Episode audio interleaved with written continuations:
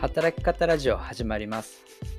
このラジオは誰もが情熱を持って働く。それを実現するために働くということの解像度を上げていくポッドキャスト番組になります。今日も働き方エヴァンジェリスト田中健志郎がお送りします。はい。ということで先週はですね、えー、ゲストにゆかさんをお招きしまして、えー、体験するという話をしました。ね、あの日々こういろいろなインプットをしてくる中でなんか人から聞くとかよりも自らが体験をする、まあ、まさに体を使って体験をするっていうことの大切さみたいな話をしました。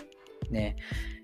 まあ、なんでそれが大事かっていうとやっぱり自分ごとにできると自分が体験することによって、えー、それを自分ごとして捉えることができてそれからさらに次の興味に移ったりとか自分の行動に移ったりとかするというところもある。でさらに脳科学的にも、まあ、五感で感じるって話がありますけれども自分の体を使って自ら体験したことっていうのが脳の深いところにインプットされるよっていう話を、ね、したと思いますが今週はですねそこから派生をしてですねまた続編みたいな感じになるかなと思うんですけれども体験したことをいかにキャリアにつなげていくかっていう話をしていきたいと思います。で、体験とキャリアをつなぐものは何だと思いますか？はい。これをですね、やっぱり言語なのかなと、言葉というふうに、えー、考えました。今日はこの話をしていきたいと思います。はい。まあ、今ですね、あの人生100年時代なんていうふうにも言われていますよね。まあ、その一人の人が一つの会社で一生働き続けるっていうのは、まあ、むしろ稀になってくるかなというふうにも思っています。そうなった時に、やっぱり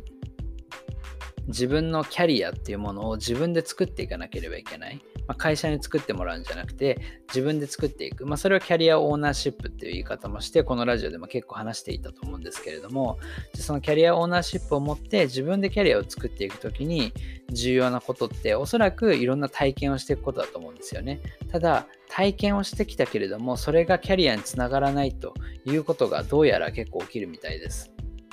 まあ、僕の周りの話で言いますと、今、まさにあの僕の妻があの転職活動ですね、まあ、これ言ってオープンにやってるのであの言っても大丈夫なんですけれども、転職活動とかをしてるんですよね。で、やっぱりその時に結構あの感じたことというか、僕も一緒にいろいろ 話しながらやってるんですけれども、いろんな経験をしてきたと。新規事業の立ち上げから営業的なことからあのお客さんにいかに喜んでもらうか。で実際に売り上げをここまで伸ばした、まあ、そういった実績とかはですねあるんですけれどもなんかいろんなことを経験してきた。だけれどもそれをしっかりと相手にあ確かにそのスキルはすごいねとかなんかまさにそれをすぐうちで使ってほしいっていう風に必ずしもならないっていうところをすごく悩みに感じていたんですよね。で、まあ、それってまあ僕も割とそう思ってみれば確かになと思いまして僕も同じように新規事業の立ち上げ今の会社でやっていたりとか、まあ、あの行政とのお仕事をしたりとかで、まあ、なるべくお客さんに満足してもらえるようにするだったりとか、えー、売り上げを上げるとかやってきたんですけれどもそれをじゃあいざ転職だったりとかマーケットで自分の力として伝えるって意外と難しいかもなって思ったんですよね。ちょうど今日ですね、クラブハウスで前職の友達とも話をしていたんですけれども、やっぱりみんな同じことを言ってて、特にいわゆる総合職とかジェネラリスト系の職種ですよね。で、やっぱりいろんな経験するじゃないですか。で、いろんな経験をしてきたからこそ、なんか自分は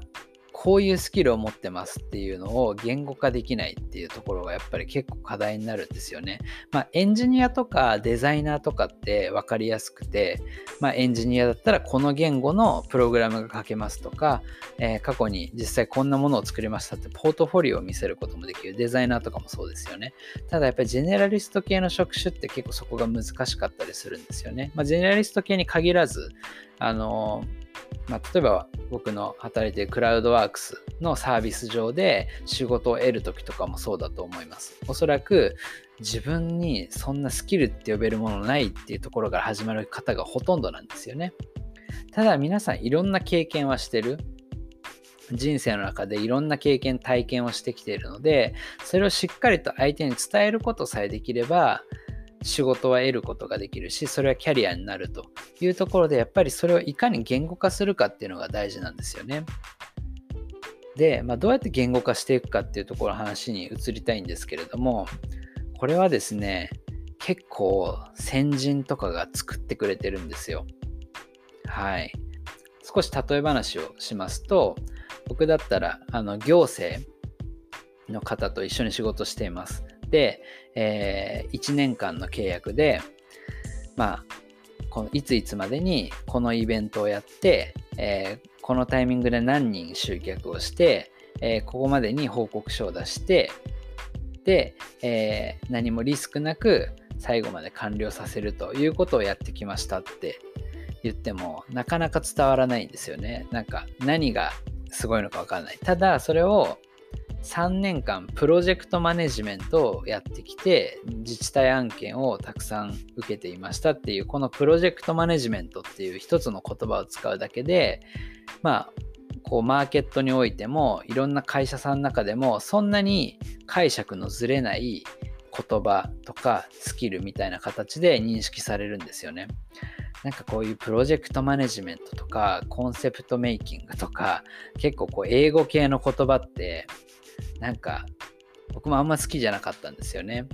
特に前職は製造業にいて IT 系の会社行った時にみんなすごい英語というかあとは略語ですよね。あの LTV とか CPA とかなんかそういう言葉ってなんかもう KPI なんて目標でいいじゃんってねもともと思ってたんですけれどもでもこれにはなんか結構意味があるなというふうにやっぱり最近思ってきていてやっぱりそういったまあ、誰が聞いても解釈のずれない言葉として用意されている。でそれが英語であるっていうことはおそらくアメリカで、まあ、そういった英語圏で作られた、まあ、スキルだったりとか、えー、抽象の概念であってそれを言葉を使った方が本来の意味からしたらずれないというところだと思うんですよね。うん、KPI なんて目標でいいじゃんって思うんですけれどもまあただ KPI っていう言葉を本当に深く理解しようとした時に、まあ、KPI 分析なんていう言葉もありますけれどもそのまあ本当に最終的な目標、まあ、KGI とかとも言うんですけれども最終的に満たすべきものを要素分解していった時にその一つ一つに対して KPI っていうものを設定してそれらを適切にまああの設定するっていうことが、まあ、KPI 設定だとするとやっぱりそのそこまでのまあ、概念を含んだことが KPI 設計という言葉になっているっていうところを考えるとやっぱりその言葉を使うことが、まあ、それこそ転職だったりとか、えー、何か副業で仕事に応募したりとかする時にもすごく重要になってくるんですよね。だからやっぱり言葉っていうのはすごく大事っていうことがあの分かりました。僕もクラウドカレッジの立ち上げなんていうのもね、やってきていますけれども、まあ最初にペルソナ設計をして、えそこから戦略立案、まあ、KPI 設計をして、えー、そこから、えー、なるべく継続率を高める LTV の話とかよくあるんですけどもこういう言葉っていうのが、まあ、なんだかとっつきにくいんですけれどもやっぱり自分のキャリアを作るっていう時にそういった抽象概念ですよね。自分が体験してきたことやってきたことを抽象化して、えー、誰かにしっかりと解釈のずれないような形で伝える。ためにこの言語っていうものをしっかりと知っておくことが必要だなと思います。はい。なので、えー、これ、ただこの言葉ってじゃあどうやって知るの？どうやって覚えたらいいのって思うと思うんですけど、やっぱりそこは本とかだと思うんですよね。やっぱりいろんな本を読んでいくと、マーケティングの本とかを読めば、自分がやってきたことがマーケティングで言うとこういう言葉に当たるんだとか、自分の少し先輩だったりとかした方がま言っているような言葉で、あ、そういうふうに言うんだとか、僕だったらすごく分かりやすい例で言うと、例えば畳人っていう言葉とかですよね。えー、畳人なんじゃないのっていう言葉を、畳人という言葉を作った方がいらっしゃるんで、まあ、その言葉を借りて自分の職業を説明したりすると、まあ、その言葉がすぐに伝わらなくても畳人っていうのはこういうものでっていうことを説明することで、えー、まあそれはスキルとしてより認識されやすくなるっていうこともあると思うので一つ一つの自分の体験とか経験をま言語化していくっていうことが体験をキャリアにつなげるっていうことにつながるんじゃないかなと、はい、思いました。でそういった意味だとやっぱり日々言語化をする癖ですよね。Twitter だったりとかノートとかあの書いてる方もいると思うんですけれども何か自分がま感じたこと体験したことをなるべく言語化していくでその言語っていうのをなるべく抽象化して説明していくっていうことが、まキャリアにつながっていきますよというところかなと思います。でまあただね言語化しないんですよなかなか。あの僕も日々いろんなことをやっててこうやってラジオで話したりツイッターで書いてることっておそらくほんの一部でしかないと思うんですよね。でやっぱりどういう時に言語化しようかと思うとやっぱり転職活動するとか副業で仕事探してみるとか SNS でフォロワー本気で増やそうと思うとかノートでバズらせようと思うとかやっぱりそういった本気にマーケットに自分が挑戦する時に初めて言語化っていうのを意識するようになると思うのでやっぱりまずはまずはというかできればですねそういった自分をマーケットで試すっていう経験をですねしていった方がいいかなと思います。僕も十分できてないところでしてまああの今の会社ももう6年以上いますし、まあ、副業ももう3年というところになりますのでなかなかその自分のまあ、価値を市場で試すっていうことをある意味できてない部分はあるので改めてですねそこをちょっと振り返って言語化して、え、マーケットに出てみるっていうことをですね意識的にやってみたいなというふうに思いました。本当にまあ僕の